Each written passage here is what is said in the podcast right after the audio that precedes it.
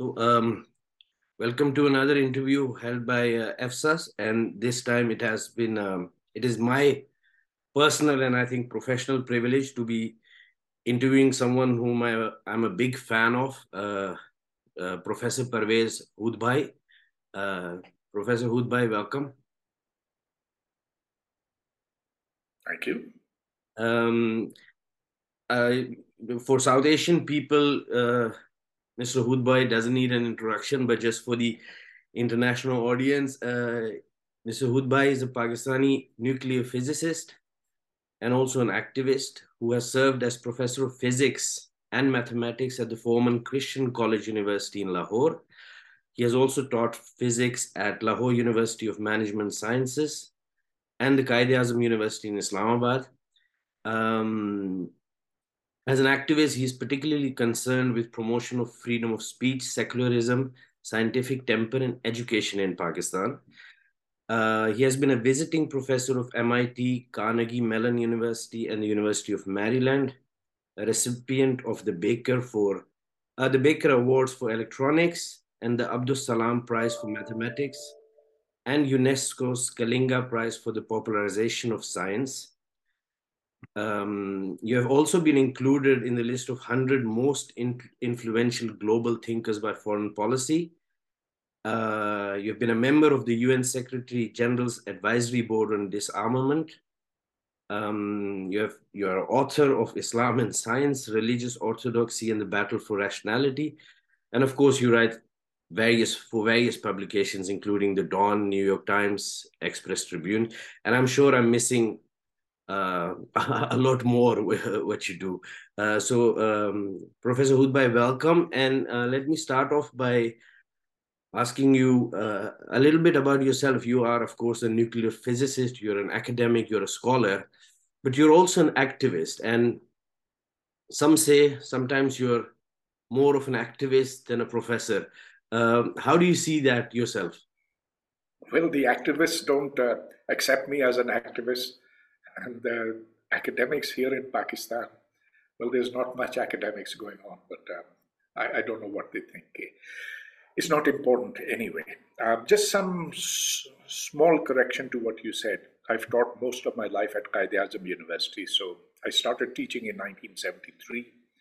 That's 50 years ago, and I stopped teaching there about a year ago. Um, not because I wanted to stop, but because, well, there was no other choice.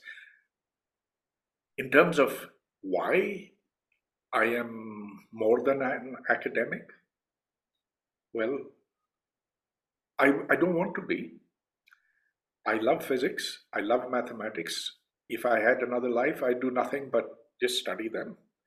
There's so much beauty, so much depth, so much complexity that, you know, just a few lifetimes wouldn't be enough. You need to be born again and again.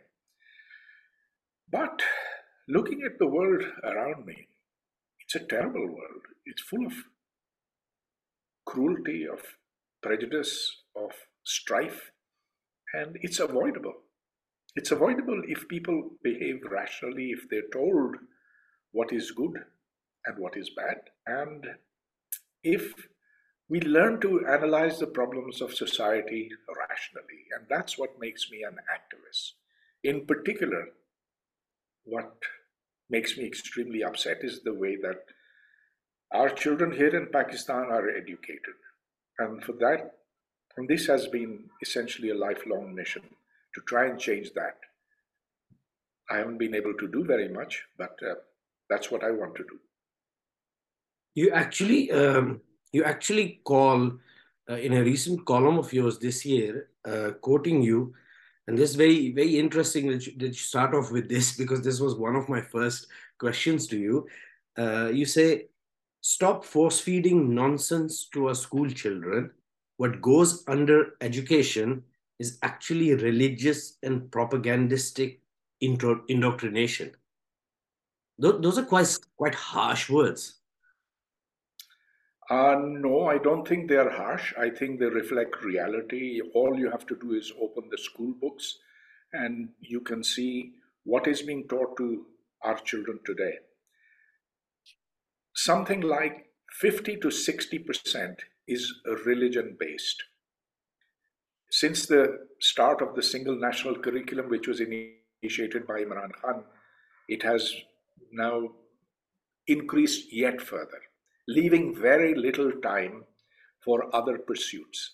So, for example, now in Islamabad, I have seen school reports where the library period is scratched out, and in that is put Nazara Quran, reading of the Quran. In other school books, in other schools, they have eliminated the teaching of computers.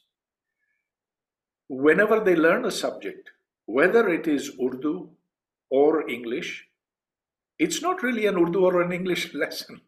It's a lesson about um, great men who were Muslims, or it will be about how um, wonderful the Holy Prophet was. There is hardly anything in these subjects in English, in Urdu, in history, in geography that is unconnected with Islam. Now, look, you can teach them a bit of Islam, but you can't make the whole thing about Islam. And furthermore, actually, it's even worse than that. When they teach physics and mathematics, they teach it the way that um, kids in a madrasa would memorize the Quran. So, all they learn is how to memorize questions and their answers. The result is that we are ending up as a nation which is very, very stupid. And you might call this harsh, but look, the, the world is harsh when our people, when our youth goes out to the Middle East, goes out to different countries, they then are menial labor.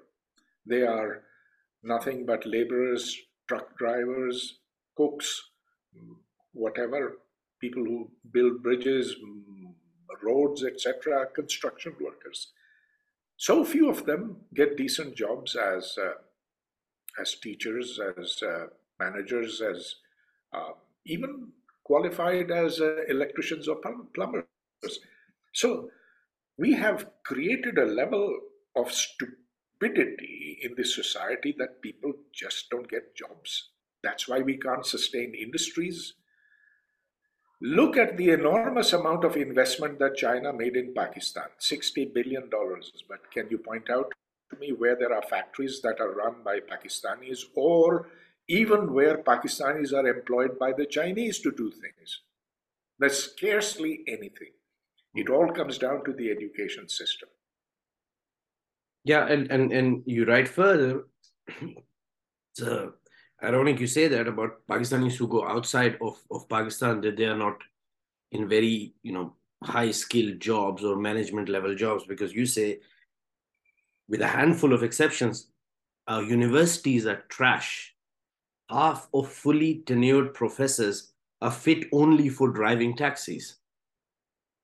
So this is something yeah. which, which is is is bottom up. When the education system is like that, you'll also have professors who are fit for only driving taxis. It's sad. It doesn't make me happy to say that they're fit only for driving taxis, but that is the truth. In fact, a, quite a few of uh, these university professors, including one who lives on uh, the opposite, opposite side of the road here in my house, hmm. they're property dealers, real estate brokers. They run businesses. They're fully paid as professors, mm-hmm. but uh, they don't have any books in their house. They have no interest in their subjects. How they got their degrees is um, a very interesting matter, but it's not. Uh, it's rather easy to know because this is how all students get their degrees these days from um, copying down papers from the internet modifying them a bit, and then publishing them in, in the scores of journals that have popped up. In fact, some start their own journals, publish, and then and, and, and then the journal ends, but they have a job. This sort of a thing is now not an exception. It's the rule in Pakistan. And so, if you were to close down the higher education system in Pakistan, I think that a few people would suffer and it would be a loss. I think it's unfortunate that they would. But by and large, it wouldn't even make a difference because they, they don't teach anything of worth in the universities. We have a lot of smart people in this country. And now they have the opportunity of learning from the internet. They can go on and take distance learning courses or they can do this, that, whatever. But in terms of what they learn in the classroom, zilch. Hmm. And and when, when you talk about religion in education, again, you you also wrote this uh, fascinating column where you say, in the dawn, I think in April, you say Muslims aren't this way elsewhere. And what I found interesting in this column that you say a lot, but you also leave a lot to the reader's imagination. You you you know that there, there's an there's a very subtle underlying message in this column because I know you know writing about Muslims and Islam in Pakistan is is is is not easy. But you say that the Muslims of Pakistan are different from all other Muslims. Muslims aren't this way elsewhere. And many, if they wouldn't read your column, would boast about it and find it a compliment, but actually you're not complimenting them. Uh, that's right.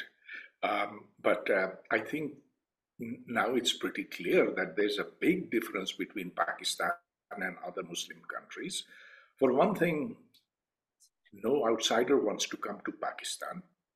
You see that the planes which are arriving here they have only Pakistanis in them. There's scarcely a foreigner. Mm, there's um, there's no tourism. That's except for domestic tourism, and that's a very small amount. You see that, uh, yeah, uh, we would like to have religious tourism, but um, uh, so we, we would like to have Indians come, Hindus come, but um, can't guarantee anybody's safety over here. We also see that, well, the slightest provocation can get um, massive crowds together baying for your blood. That happened with the Chinese very recently. So there is this uh, Chinese supervisor who complained about his workers taking off such a long uh, period between their prayers. They, of course, um, feel they must pray five times a day, but each of those times has to be a very long one. And this Chinese supervisor, he said, Hang on, we are paying you to work, not to pray. That was considered blasphemous. They asked for his blood. A few thousand people gathered, and they would have torn him to bits just like uh, they tore a Sri Lankan factory manager. This was in the city of Sialkot. They literally caught him and burnt him to cinders.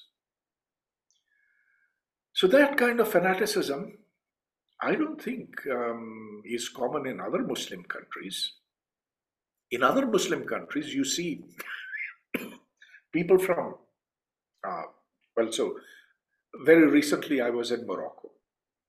And there you see European tourists, you see even tourists from Israel. You couldn't even imagine somebody from Israel ever want, ever visiting Pakistan, except of course as a Mossad agent. no, but you when why is it then, you know, and forgive my ignorance if I'm asking something which, which doesn't make sense, but why is it then that these Muslim countries like Saudi Arabia, who has recently, which has recently opened up, I guess there was a fashion show being held uh, just a while ago in in Saudi Arabia. Um, you know, you have you know you have the UAE, uh, which is which has a very open society. You have temples over there. there. There's no blasphemy law there. Why are why is it different that these countries, which are seen as the birthplace of Islam, have moved on and Pakistan, which is a country which came out out of British India, I think the majority of the people have not been Muslim for longer than what is it, maybe a thousand years. So not from the beginning of it. Why is there then so much so so much difference between a country which just converted to being Muslim out of a larger British India than these countries which are the birthplace of Islam? That's an interesting question. I I don't think we converted. Actually, these were Muslim majority areas um, before partition, and um, of course now it is um, almost 98% um, Muslim. But uh, that, that's besides the point. Now, coming back to your question, I think it's because when different peoples live together and they get to know each other, then a certain amount of accommodation comes about and ideas start to spread. And this is how modernity has spread across the globe. Hmm. In, in Saudi Arabia, you had a huge uh, population of, uh, of course, South Asians mostly, but also of the Europeans. Ditto for UAE, where I think um, the local population is uh, 15, 20%, something like that. The rest are all foreigners. Hmm. Now, foreigners bring with them ideas, a way of life. You see, therefore, that uh, to accommodate them, various um, shops and um, institutions come up. And then the local population starts seeing that, um, hi, hey, that's a way that uh, people can also live. But let me say that uh, it's not the local populations in Saudi Arabia and UAE which have brought about these changes. It's um, brought down from above. Those are autocratic societies. They um, have uh, their legitimacy comes from being uh, rulers and kings and princes, where um, in countries you have democracy or some form of it, or in Pakistan where you have the military, that transition has yet to come about.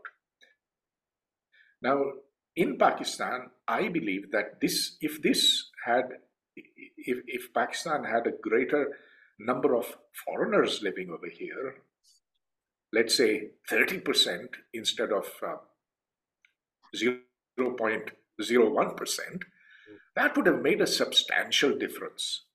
But then um, we have uh, grown more and more introverted with time, and hence more and more different from other Muslim countries of the world. You can go to practically any other Muslim country. Go to Indonesia, you'll find a fair number of people from outside, from Japan, from China, from Europe, whatever. You wouldn't find them in Pakistan. And you you just name the military.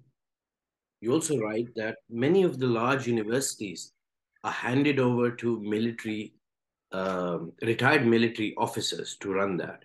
Uh, of course, everyone knows there is a big role uh, which the Pakistani military plays in, in, in Pakistan, but also, as you mentioned, in education. So, just just to, to make it clear for the audience, why is it that the Pakistani military is so obsessed keeping this, keeping religion at the core of its policy in Pakistan?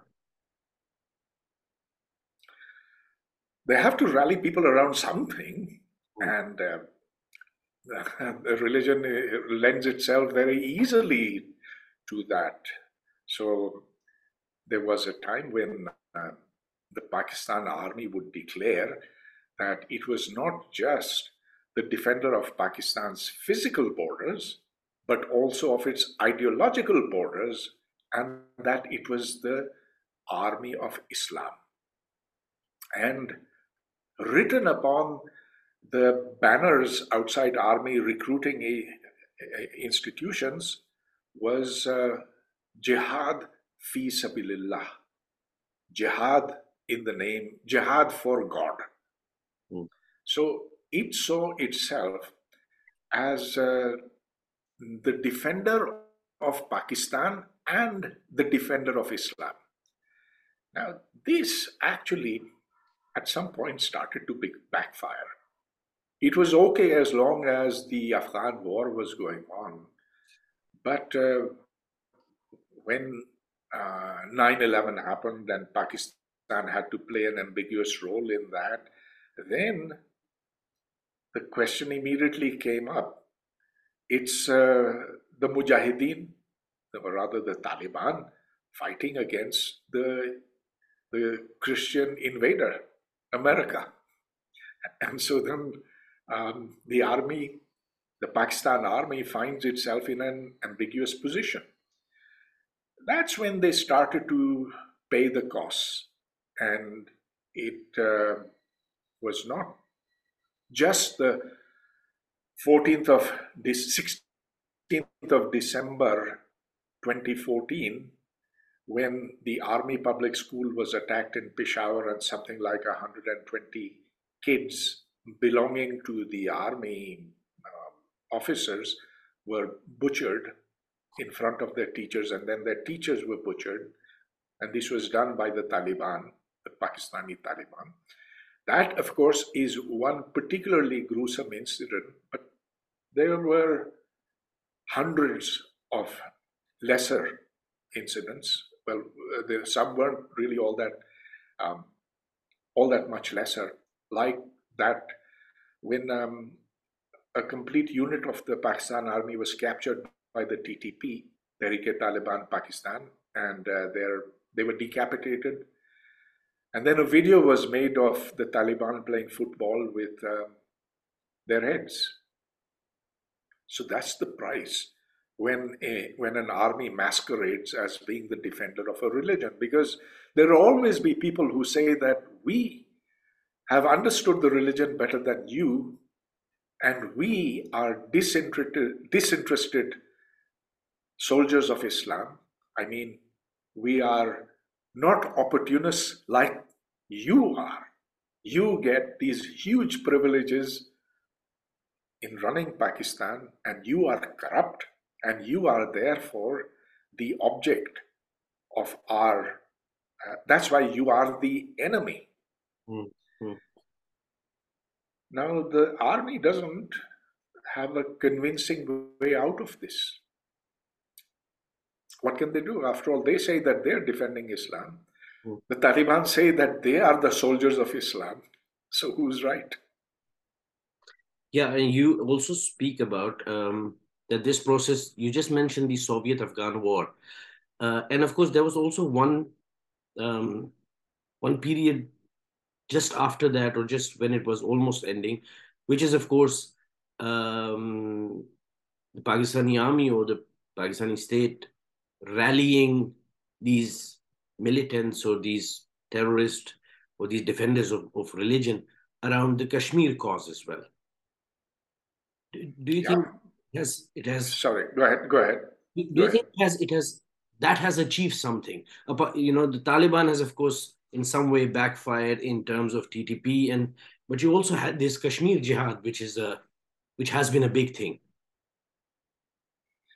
Yeah, it's been a big thing since 1987, 88, mm-hmm. and uh, that's the time when uh, things have started to go bad in Kashmir, and that was because of uh, the Indian government's um, opportunism over there, rigging the elections and so forth. And after that, there were uh, three decades of clandestine war that uh, Pakistan organized. This was a time when there were plenty of mujahideen around, and uh, it um, did manage to inflict some pain on the Indians, but the real pain was felt by the Kashmiris. In the end, the whole thing crashed. The heroes, the Pakistani heroes today, have been put in jail by the Pakistani government Hafiz Saeed being one of them. The whole thing was so totally uh, misdirected. I could use a harsher word. It uh, cost the Kashmiri the Kashmiris a huge number of lives. So did it. So for the Indians. But uh, what did it achieve? Nothing. Well, you when, say it, it did achieve something, And you say that it achieved madrasas that actually became jihad factories. yes, that's a very negative achievement, but yes, you can call that an achievement. And so today, here in Islamabad, where I'm speaking from, mm-hmm. there are hundreds of madrasas that are illegal, that have simply encroached onto very valuable pieces of land. They have encroached onto parks, onto places reserved for public uh, amusement, for hospitals, for simply, you know, you, need a free space by the road. There you will find a mosque coming up, soon to be followed by a madrasa. And once the walls are up, then nobody dares to, to tear it down.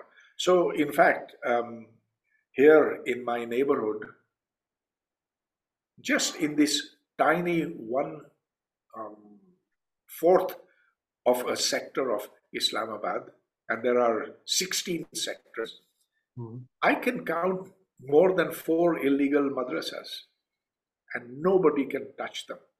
When the civic authorities come by to demolish them, they rally thousands of madrasa students with uh, stones and sticks they beat them back. So there's absolute lawlessness over here. They've, the government cannot do anything. And in fact, if we go back to the Lal Masjid insurrection of 2007, special services commandos of the Pakistan army, each trained at enormous expense, 12 of them were killed. And yet the government, the Pakistani army, I should say, did not dare to lodge a what is called an FIR against Maulana Abdul Aziz, the man who was at the center of the Lal Masjid operation. He thrives over here. He's uh, two sectors down here in Islamabad. Nobody can touch him. So that's the cost you pay when you have uh, when when you fight shadow wars, and uh, now Pakistan is not trusted by any country in the world. We were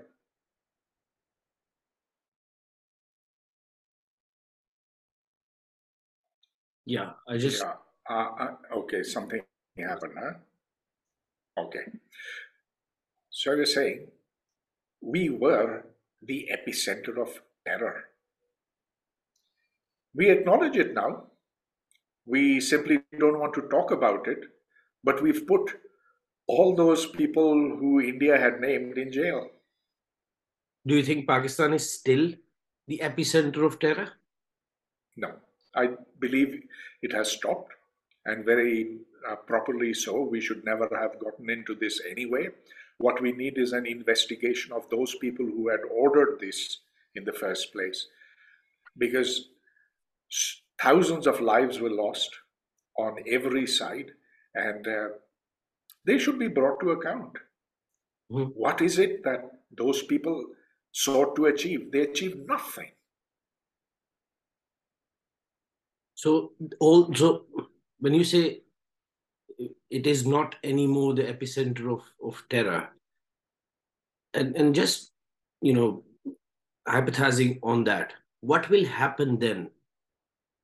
Because, you know, Hafiz Saeed is under house arrest. That's good. But Hafiz Saeed has a large, large force of people who have been indoctrinated, who have weapons. What will happen then to all the Jaishes, all the Lashkars, all these groups who have been cultivated over decades? what will happen to them then? I think that it's uh, been going on since um, the last several years. I can't put an exact finger on this, but um, what one needs is active support from the ISI, the military, or whatever, to keep these institutions, to keep these lashkars and jaishes going.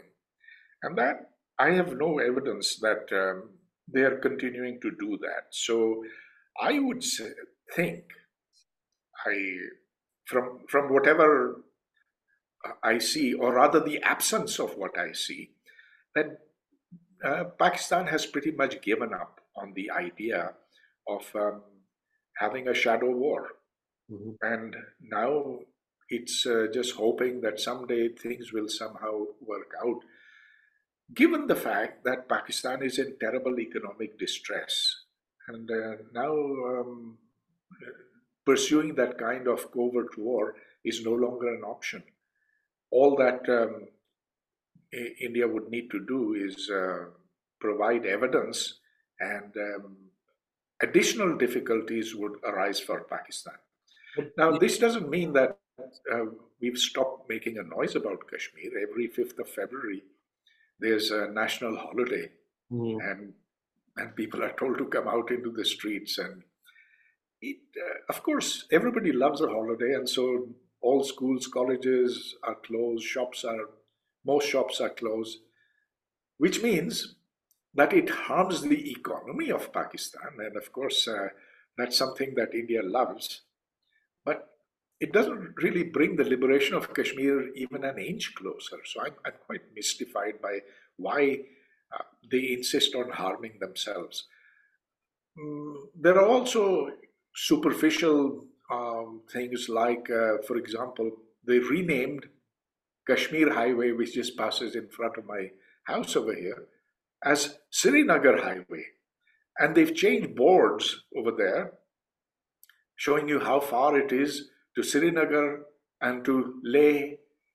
I don't know, maybe they'll write uh, Delhi also. But these are flights of the imagination, and, and they seem to be living in a parallel universe.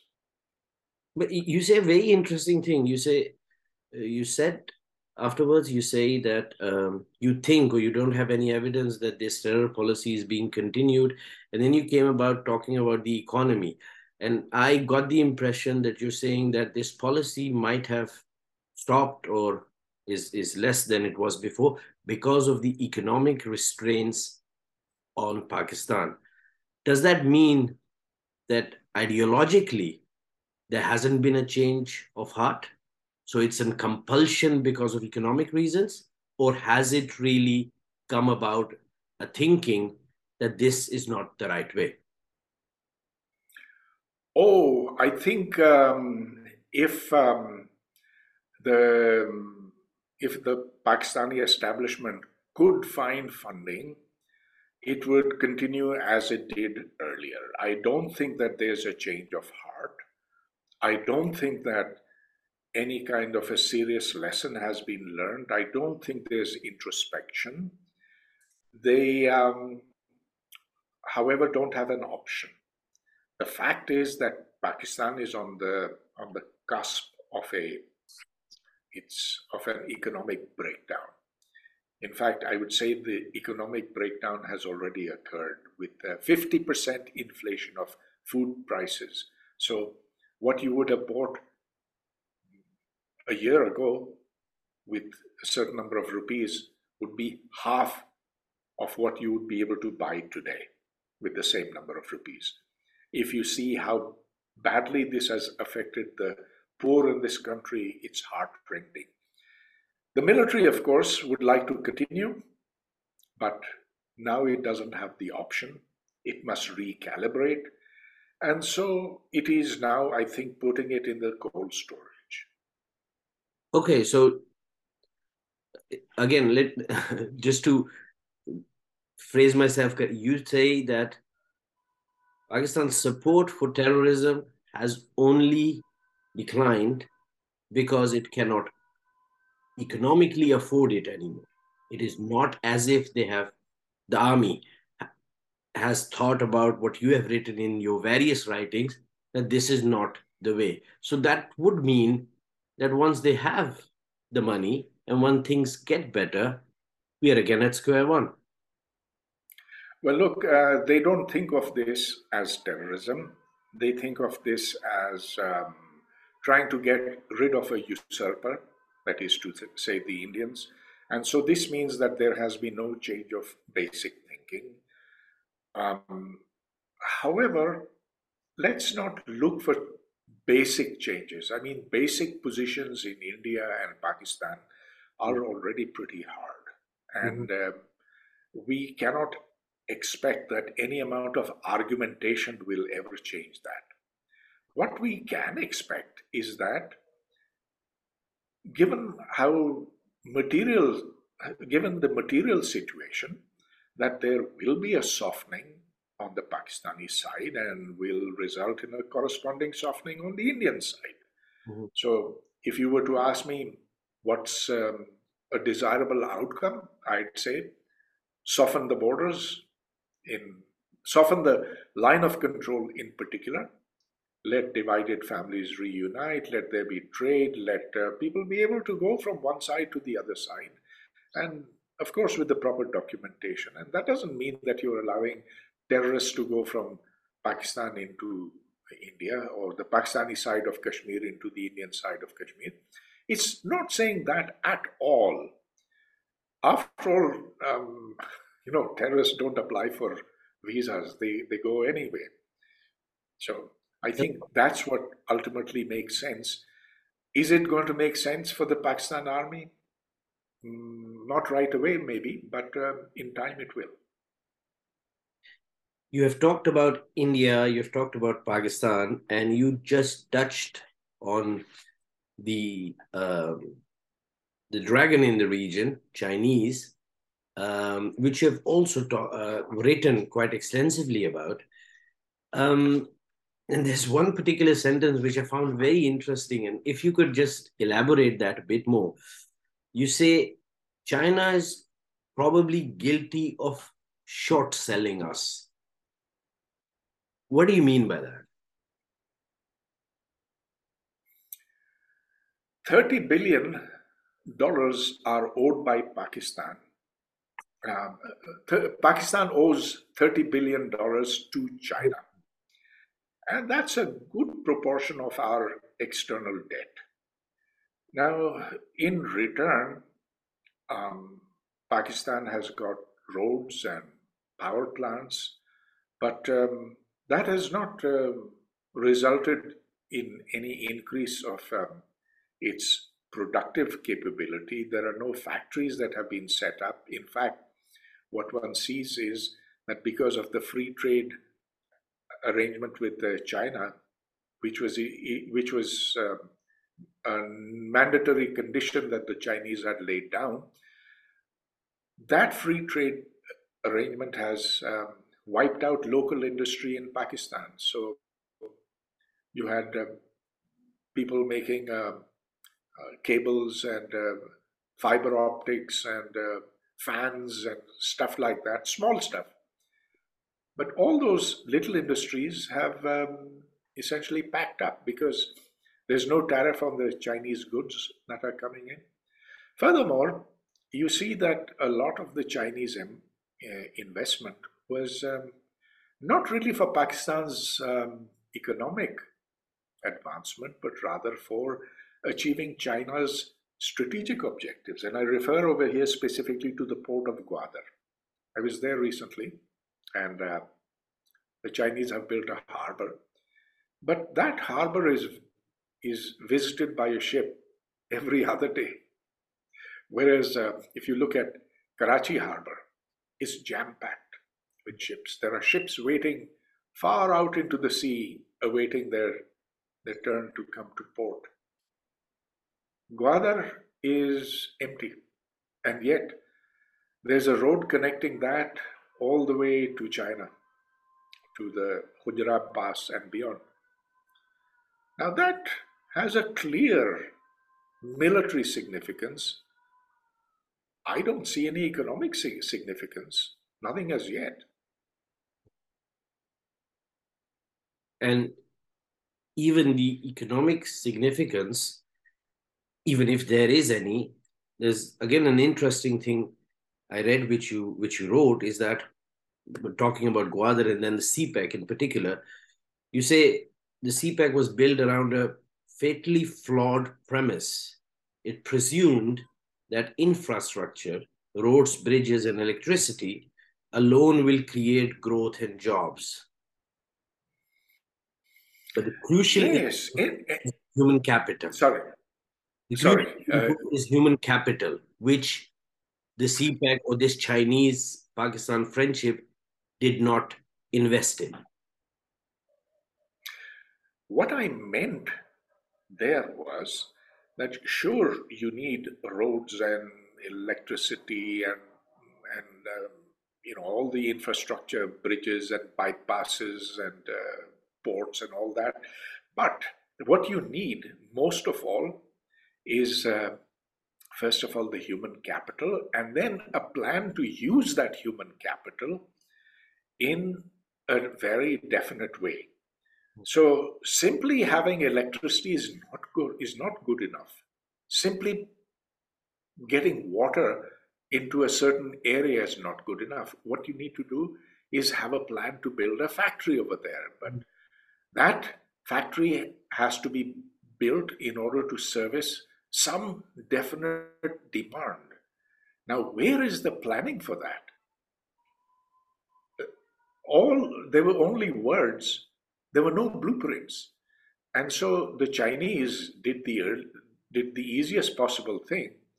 They brought in an army of workers, of engineers and technicians. The only Pakistanis that they hired was for manual labor. They built power plants here, electricity distribution systems there, and mining and so forth. But uh, they did not uh, actually want to create industries.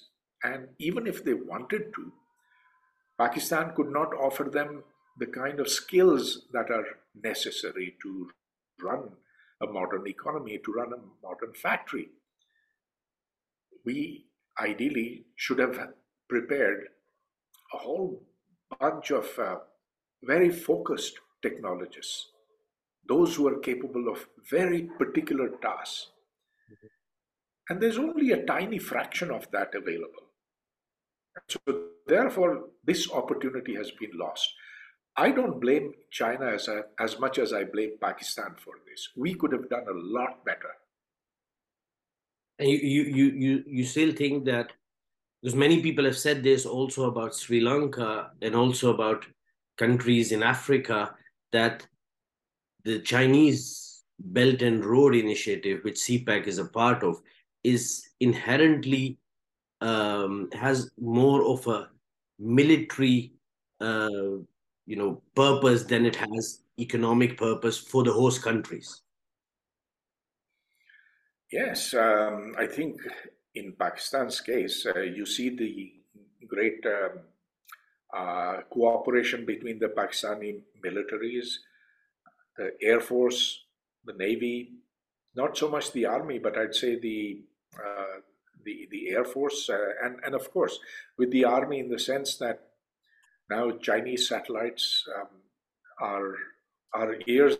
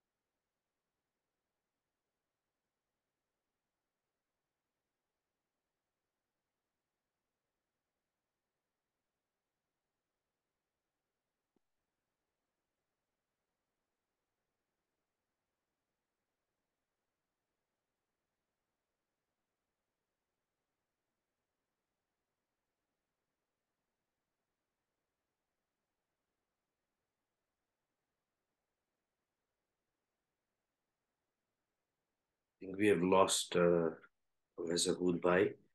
Uh, I hope he will be uh, back online soon. But the uh, internet connection in Pakistan, as he already explained in the beginning, is not very good. So uh, we'll wait for a second.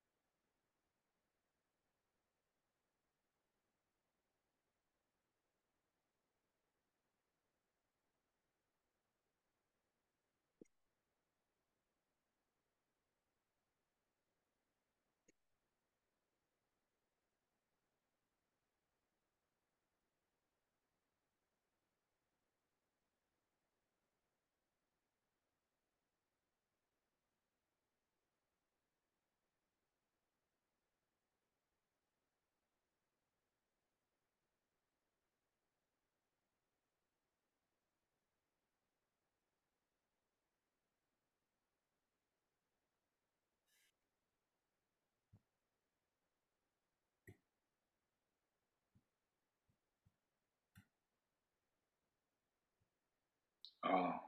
Yes, sir. Yeah, well, you had already, I, you had already warned us about the internet connection there, of course.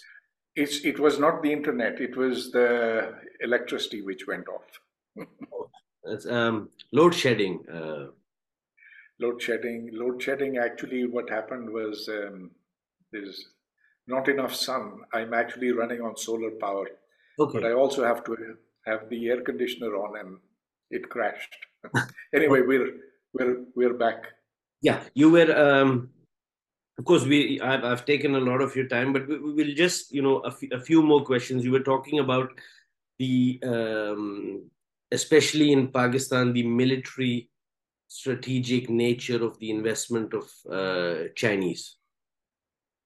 Yeah, I think it's pretty clear that um, there's very close cooperation between the Chinese and the Pakistani militaries, their air forces, their armies, and their navies. in particular, you see how the how the Chinese are the ears and eyes of Pakistan. Their military satellites give in real time data to to Pakistan, and uh, without that, Pakistan would be completely blinded. It wouldn't know how to um, anticipate um, an Indian attack.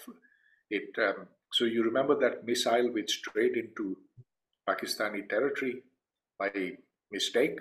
Well, how did Pakistan find out? It's obviously through Chinese satellites. It's they which give us real time data. And of course, the JF 17 project and uh, so much more. The Chinese uh, frigates that are being given, that are being sold to Pakistan, etc. But even more, I think it's the port of Gwadar, which we've already discussed and which um, doesn't seem to have much economic significance, but that's that gives Chinese and the Chinese an outreach into the Persian Gulf, into the Arabian Sea. But aren't you, as as a concerned Pakistani, aren't you? Uh, I would say uh, afraid, or, or or maybe you know, thinking about what could happen then with Pakistan being in economic dire situation, with being very much dependent for its military and strategic input from the Chinese, with an at least an perceived enemy uh, of uh, like India next to it, with uh, Afghanistan on the other side, which is very uh, not very stable. Doesn't it have then, you know, the danger of becoming almost a vassal state of, of, of China? At some point of time? Or how do you get out of this? To date, the Chinese haven't made any um, particular demands on on Pakistan that are overt. Mm. Um, I think Pakistan very willingly gave Gwadar to the Chinese. It was um, when I say Pakistan, I mean the Pakistani military. It's not that the people of Gwadar like it. In fact, they deeply resent it because um, it so interferes with their fishing and their way of life and uh, the construction, which um, has uh, left them completely sidelined. So, but that's another issue. The Chinese so far have uh, been very discreet in their dealings with Pakistan, and that's what uh, the Pakistani establishment loves. Unlike uh, the United States, which um, insisted that uh, Pakistan fight against terrorism, against the Taliban, Al Qaeda, and so forth, the Chinese have no demand to make, and in and in turn, Pakistan doesn't raise its voice for the Uyghur Muslims. It knows, everyone knows uh, what's happening over there, but uh, we're not talking about it. So, are, will we become a vassal state? I think that will is perhaps too strong a word.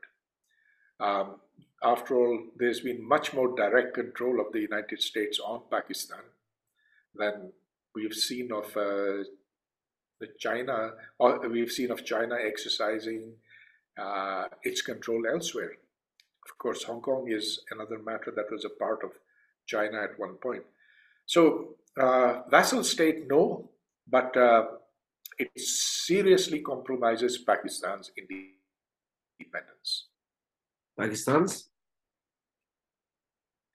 Its independence. Independence. Okay. So the Americans were basically much more westernized and very direct in their dealings and as you know as a superpower uh, would it be good to say the chinese understand the culture and the ethos of the pakistani military establishment better and deal with it in a different way well i'd say that the chinese are no way as aggressive as uh, the us or the or, or, the european powers were in the days of imperialism i mean it's uh, if, if one compares the two, there's no comparison.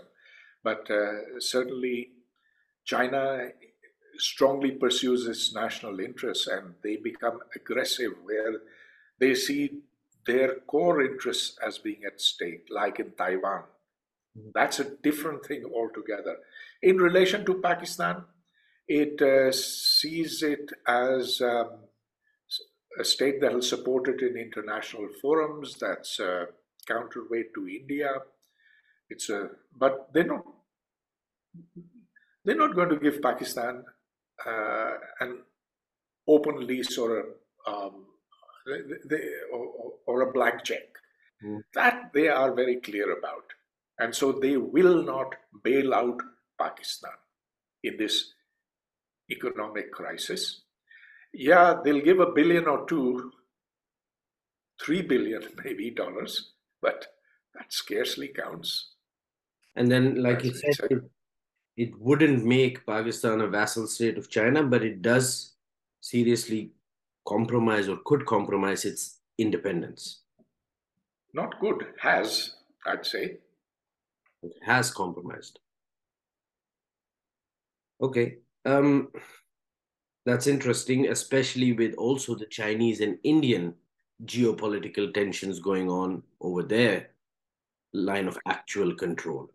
Um, and of course, as you know, the Chinese have been for a while supportive of or, or vetoed the listing of many uh, Jammu and Kashmir oriented terrorist groups uh, like Masood Azhar, and I guess his brother in law has been vetoed recently.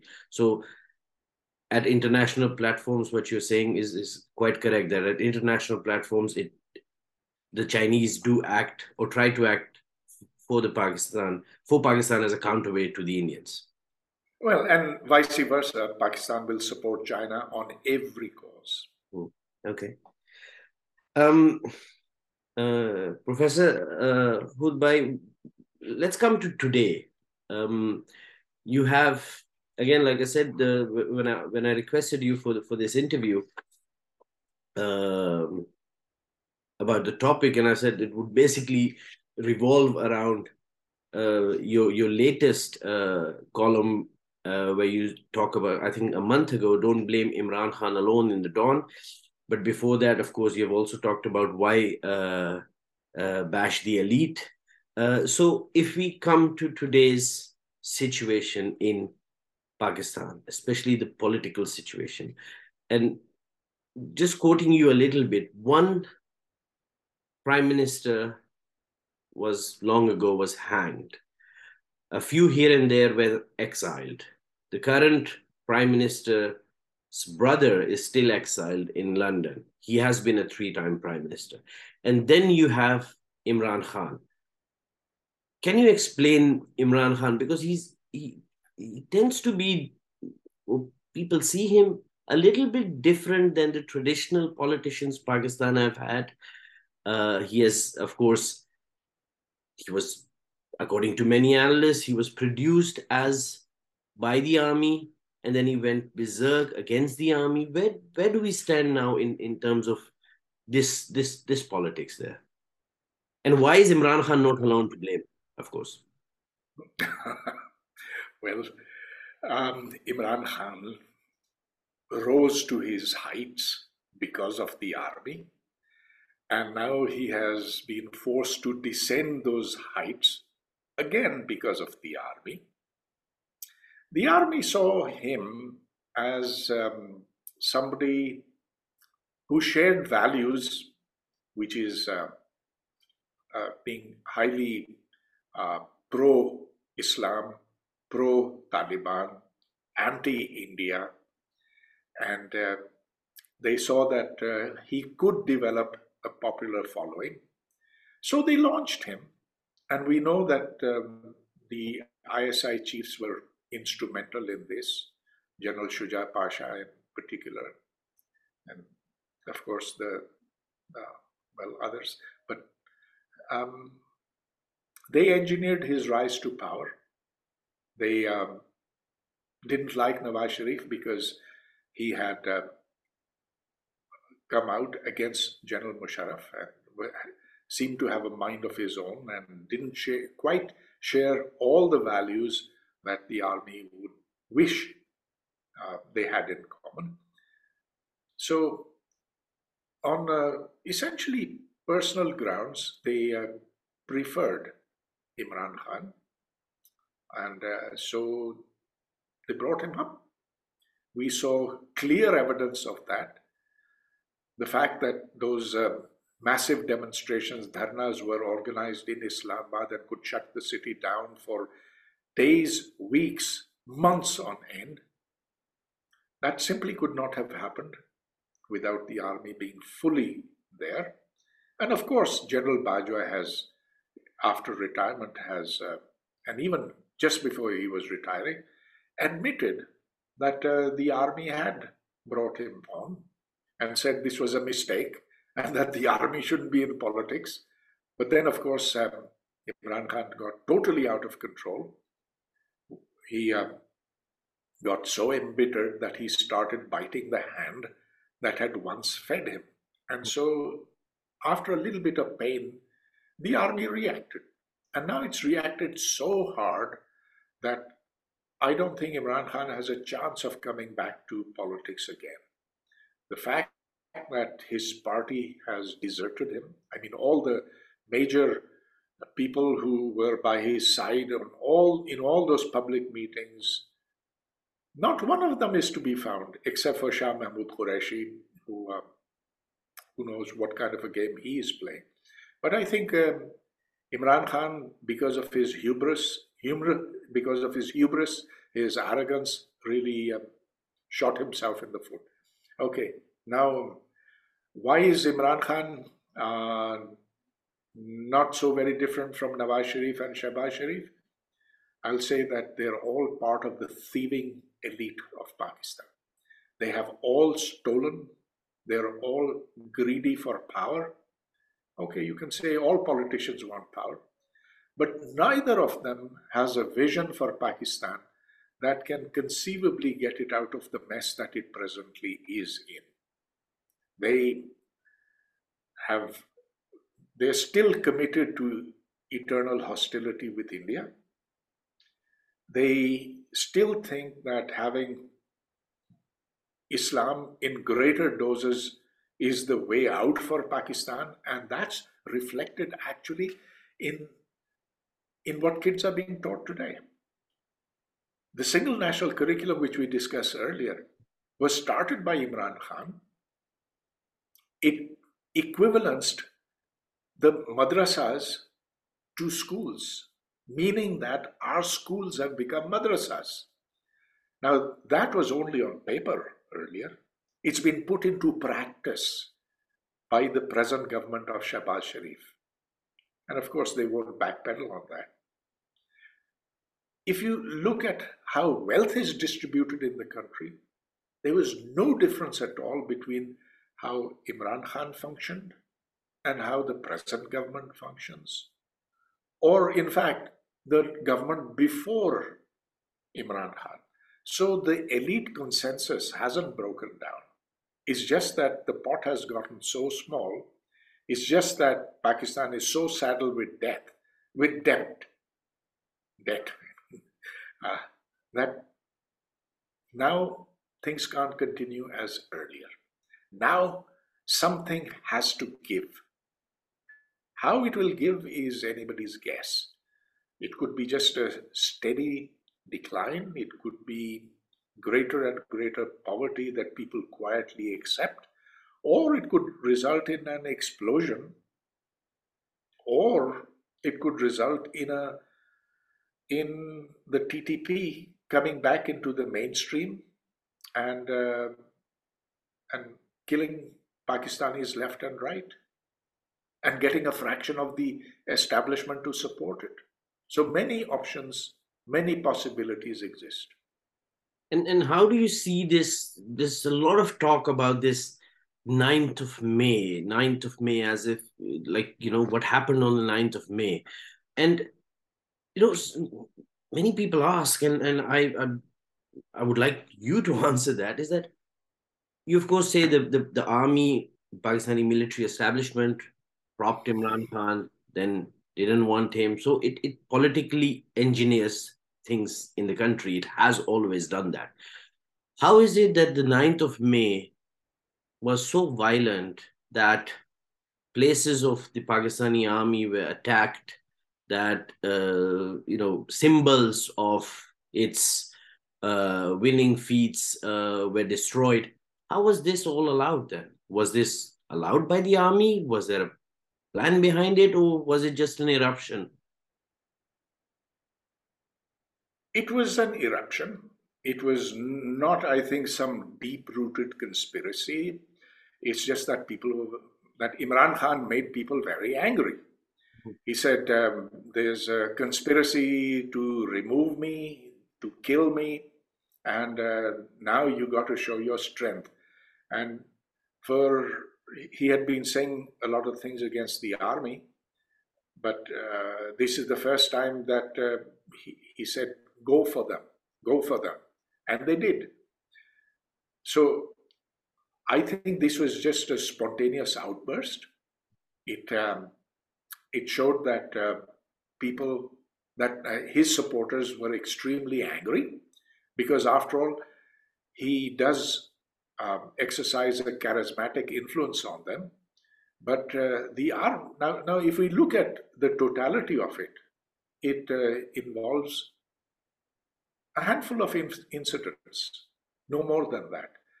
But the army said, okay, after an initial period of doing some stock taking, first of all, they asked, how is it possible that so much destruction was allowed and um, people who had been who had been assigned to protect those places had been inactive. Why didn't they do something to stop the vandalism?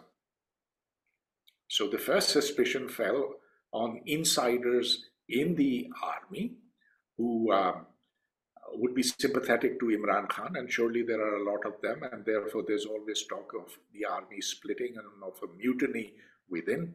Now, a mutiny is something that no army will ever tolerate. And that, I think, convinced General Asim Munir that he has to now just go for them. And so he smashed them. That party, the PTI, has been smashed. So this became May of 9th, May 9th became Pakistan's 9 11 all you heard on television was uh, of the conspiracy to destroy the one force that will save Pakistan, and that's the Pakistan Army. And the iconic, um, the the uh, the icon of that was the burning of the Corps Commander's house, Jinnah House, and so it went on and on, and so that justified the crackdown. Okay, and then two questions together. One is, do you think that the 9th of May, what happened there, the vandalism and the, you know, what you say, the the the people or the supporters of Imran Khan going for the army. One, do you think it has, it has of course not destroyed the army, it has not taken away their political role. You think it has taken away a bit of the sheen of the army? And what will yeah, well, that's one. And so, has it taken a bit away of the shining, the sheen of the army? And second, what will happen to Imran Khan now? Will he go to jail? Some say he will be imprisoned. Some say he might even be hanged. He might be disqualified. How do you view that? Well, it has taken away the sheen. But remember that sheen was also taken away in 2011 after Osama bin Laden was found in Abbottabad just next to the military academy over there. But the sheen came back. And so I think this is uh, temporary. Yes, you're right that uh, there is now a, a considerable fraction of the population that is not enamored with the army, that actually um, finds, that, that actually dislikes it enormously. But will they organize themselves to fight the army? No. Mm, this is not going to be uh, Sudan, where what you see over there is the army fractured from inside. To, to fight, to, to seriously dent the Pakistani military establishment, it has to break from within. And that is something that the Army High Command has now moved very firmly against. In terms of Imran Khan and what will happen to him, it would be utterly stupid to send him to to hang him. Of course, that would be utterly madness. It would, uh, it would, and it's also totally unnecessary. What they think they will be able to get by with is uh, disqualifying him, and certainly there's a lot that can be used to disqualify him his uh, actions while in government have been certainly, um, by the law of Pakistan, um, clear violations. You could even say criminal. And to disqualify him is, I'd say, the, the easiest way of preventing his victory. If they don't disqualify him, if they let him run, he might even win. So you don't even with the PT, you don't even with the PTI being in the state of disarray, it is. And you don't see Imran Khan going to jail. I don't think so because going to jail means that you make a hero out of someone. That's uh, traditionally in in the subcontinent. Whoever goes to jail comes out, becomes a hero, mm. and uh, they can't risk it. Not with a person like Imran Khan. Okay. And you said neither of them, when you talked about Imran Khan, Shahbaz Sharif, Nawaz Sharif, you said that neither of them have a clear vision for Pakistan. Uh, both of them are greedy, greedy for power, greedy for money. There's one big party uh, which you didn't mention, um, um, and they also have been in power for a long time, and they have a young person who is who is leading it now. That's the People's Party. And so, what do you think about them? Are they the same? Do they have something else, something different? Do you see some? You know, some people do say that Bilawal Bhutto is young, but then he makes a lot of gaffes as well. But then he also says some good things. So, how do you view them? Are they in the same boat? Well, I'd say we've seen pretty much what the People's Party has done in Sindh. Its, uh, its governance over there has been absolutely awful. If one goes even to its constituencies, one sees that it's, uh, it has not been able to um, address the needs of those communities over there. Furthermore, the People's Party is a Sindh based party. If it had been Punjab based, well, one could have uh, been uh, more uh, optimistic. Well, one could have said that it's more likely to exercise influence in the rest of Pakistan, but it's now a local party. It has little support in Punjab, or for that matter, in KPK. And so, well, who knows the way that politics will go if it ever again comes to power, it'll be only by the slimmest of majorities and it'll be only with a hung parliament. And so uh, I, I, don't see um, the People's Party re emerging.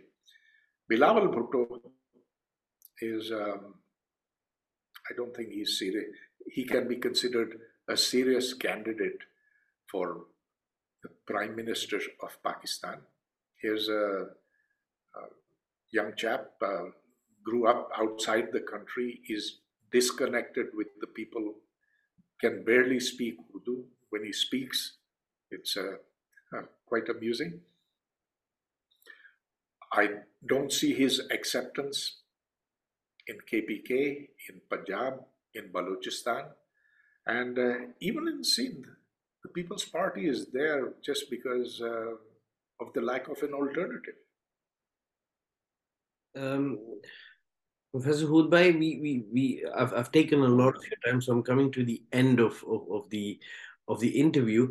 You have, of course, you know, you have explained why Pakistan is what it is, what is happening now, and you know the the line which I've been hearing uh, in this interview, but also in your writing, there's a lot of skepticism. You know, where do you, as a Pakistani, because you've talked about the politicians, the TTP, the army, the education system. Where, as a Pakistani, do you see hope?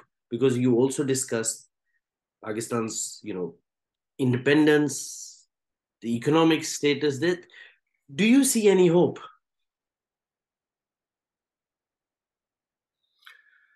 Why is that relevant? My question is, um, look. Um, things will be as they will be. This is a country of 250 million. Those people are not going to go away. In fact, the numbers are going to increase and increase far too rapidly. There will always be people of good sense in this country, of high intelligence. And all one can do is hope that, uh, that they will be in positions of power. Things look dark for Pakistan presently.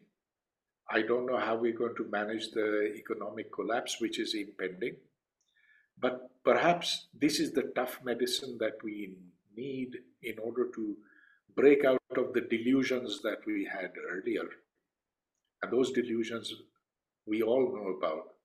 Pakistan claiming that it would be the leader of the Muslim world. Pakistan saying that its nuclear weapons had made it so impregnable that no way could it ever be imperiled either by countries outside or by factors within. And I say this because a lot of people, even today, believe that Pakistan is so important a country that the Western countries will never allow it to collapse, etc. So the short answer to your question is yes, there is hope, but we'll have to work for it. We'll have to work very hard, harder than most people in most other countries. And that will start, as you have always believed, from bottom up, the education system.